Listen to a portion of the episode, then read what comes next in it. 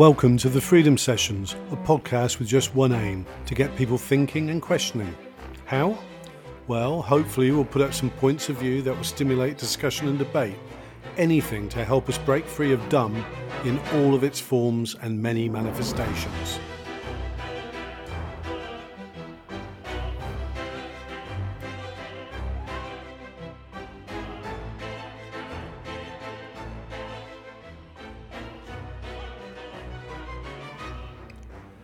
Welcome to episode 7, or in actual fact, part 2 of the last episode Sticks and Stones. Some people have responded to me about the last episode, Sticks and Stones, or Do Words Matter? And a few have taken exception to a particular part of that episode.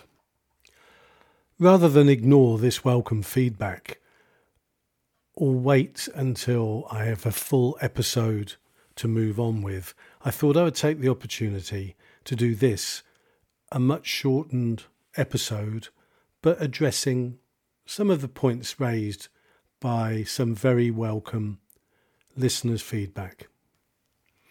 The angst is over the notion that people can be so easily misled by how the media may use and represent certain words in news stories and op eds. It's important to note that nobody was against the notion that the media may attempt to do it. No, the pushback came from a few who didn't believe that it works, because nowadays most people are too cynical and too smart to be taken in. Well, the 2018 research conducted by Huff and Kurtzer is robust, replicable, and empirical, but it is, yep, merely one research study. There have been, however, many other research experiments that prove without a doubt that words really matter and can influence our perception of reality. Loftus and Palmer's reconstruction of automobile destruction from 1974 was another experiment that proved that words matter. American psychologist Elizabeth Loftus showed subjects a video of a car accident.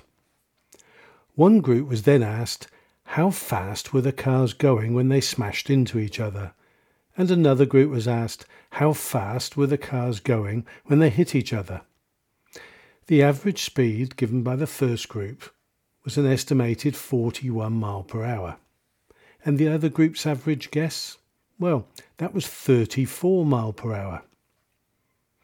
So why the disparity? Well, merely by substituting one word in what on the face of it seemed like exactly the same question.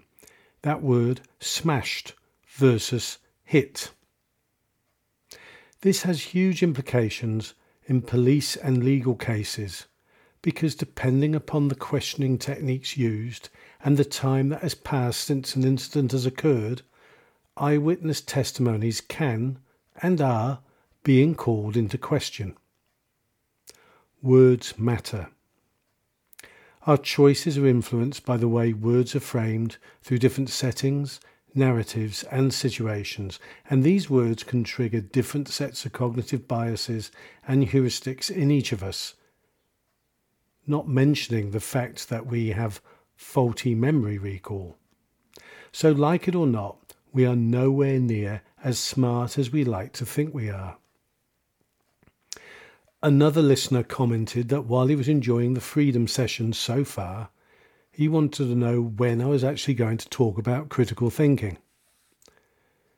Well, thanks for the um, input, and it's a very good question. But basically, everything we've covered so far has been about setting the scene and attempting to demonstrate why, in a time where most of the world's information and misinformation is at our fingertips, when the world's mainstream media often have their own axes to grind, where extreme groups can air their views, and conspiracy theorists can spread deeply flawed arguments parading as facts, we need to question or reflect upon what we've learned previously, what we believe to be true, and filter any new information presented to us.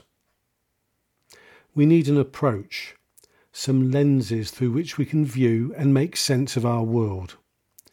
This is where critical thinking comes in.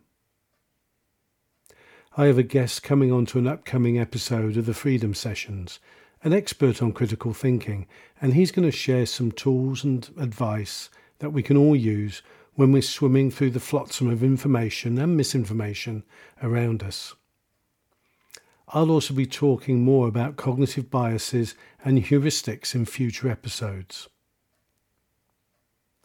By the way, if you want to read more about Loftus's complete study, the impact of verb choices, and some of the other repercussions relating to participant recall or confabulation, I've put a link to this in this episode's notes. Thank you for listening to the Free-dumb Sessions. Our mission is simple to provoke debate, awaken critical thinking, and to help people break free of dumb in all of its many forms. I'm Lee Parkinson, and until next time, keep safe, healthy, happy, and well.